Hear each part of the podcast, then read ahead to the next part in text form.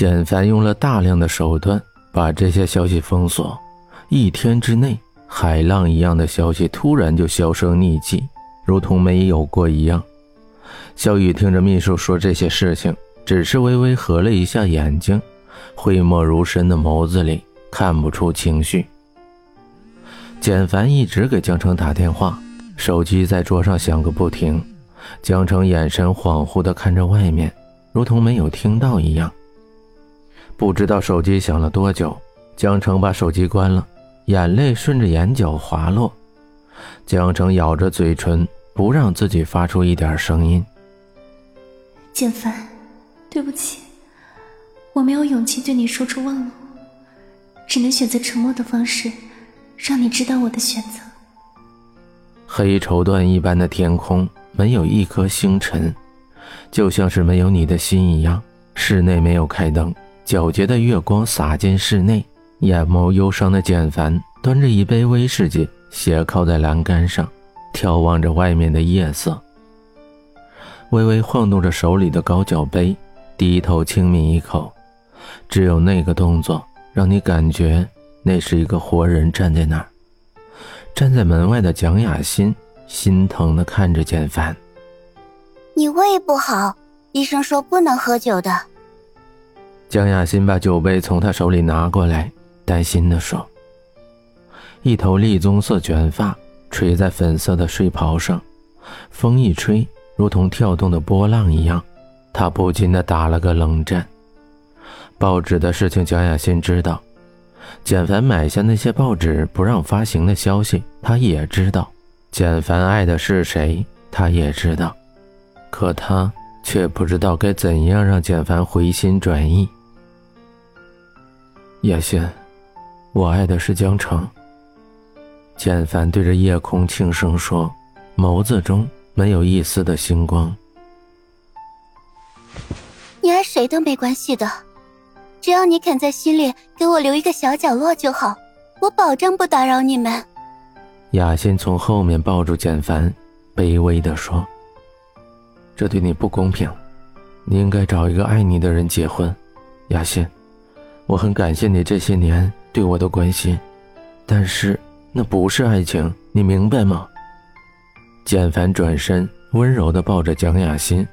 分手后第一次，简凡主动抱她，蒋雅欣哭了，滚烫的眼泪滴在胸膛上。蒋雅欣轻声的抽泣着：“我不明白，他已经结婚了，他已经是别人的妻子了。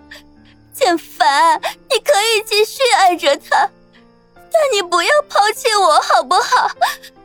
我从十五岁就开始爱你了，我不能没有你。”江雅欣的手死死抓住简凡的衣服。就像是抓住最后一根救命稻草一样，仿佛只要一松手，就会掉下万丈深渊。爱情不是比谁爱谁更久，有时候一见钟情比日久生情更加牢固。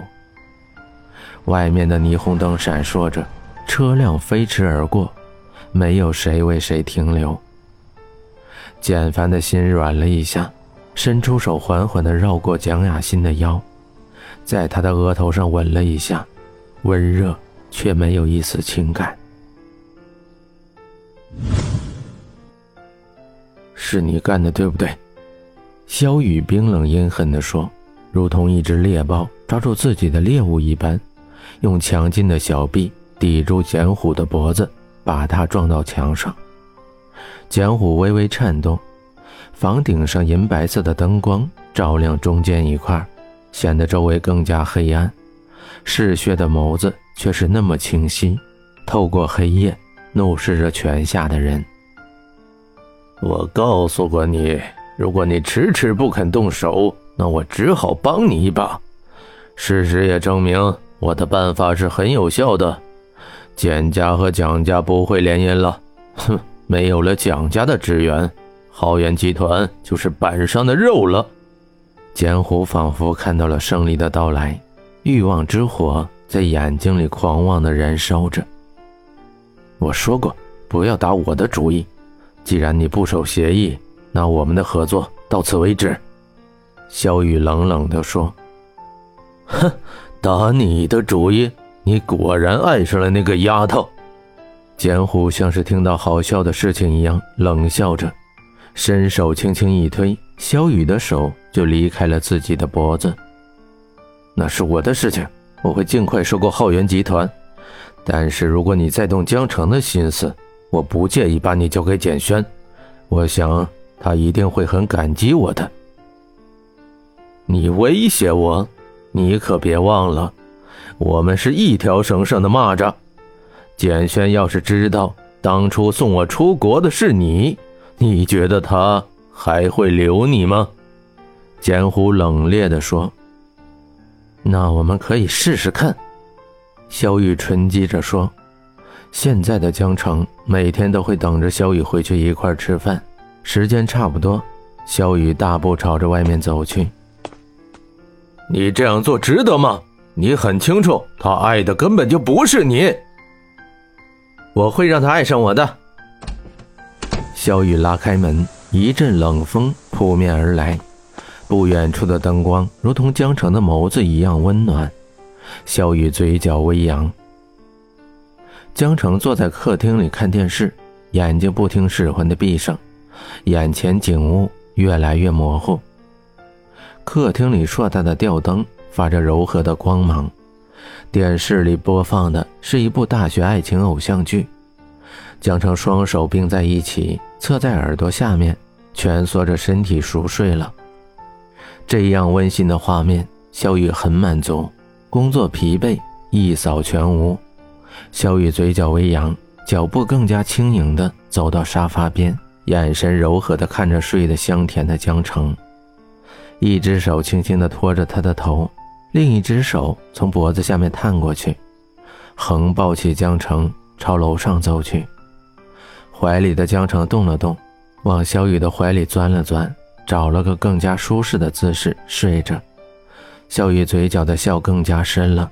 像是一个得到奖励的孩子一般，脸上的兴奋不能控制。轻轻地把江城放到床上，缓缓地帮他脱掉鞋子，却在碰到他睡衣带的时候停顿了。轻轻撩起他额头的发丝，吻了一下，关了灯，朝外面走去。如果每天下班家里有一个人做好饭菜等你回家，谁还会在办公室加班呢？小雨出奇的没有打开电脑工作，躺在床上靠右的位置睡着了。隔壁的房间，江城躺在靠左的位置，安详的睡着，感觉像是两个人躺在同一张床上一样。其实这样也很好，至少每天早上起床可以看到你，听到你对我说早安。江城，就像是我答应你妈妈那样，我会一辈子爱护你，守着你。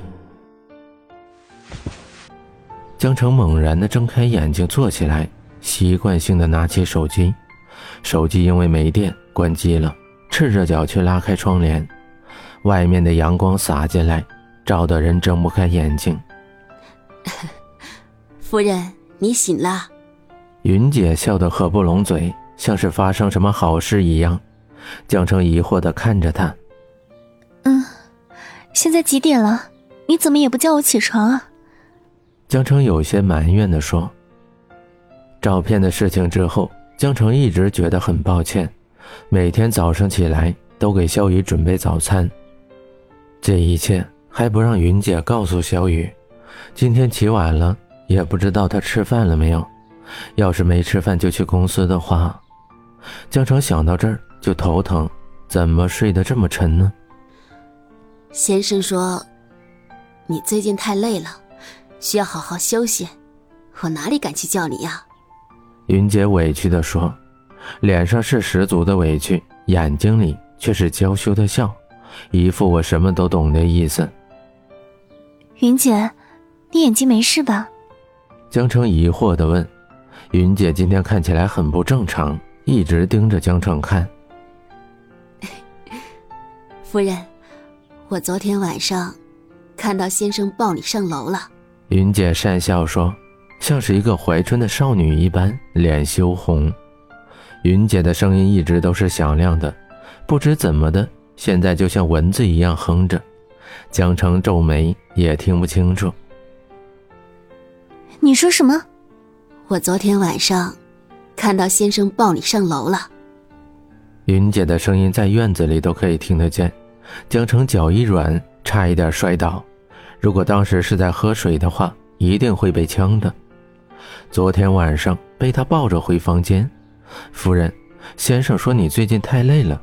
这一句话就像是魔咒一般在江城耳边响着，江城的脸唰一下就红了。云姐，这次你真的想多了。云姐，我想你是误会了。江城咬着嘴唇，尴尬的说：“啊，我懂。”云姐狠狠的点了点头，可江城看到她眼里的色彩更加浓了，真是越解释越乱。江城尴尬的避开话题，希望再也不要谈起这件事了。小雨上班去了吗？江城小声的问，脸上的血液还是逆流的，火辣辣的。没有，在厨房给你做早餐呢。云姐羡慕的说。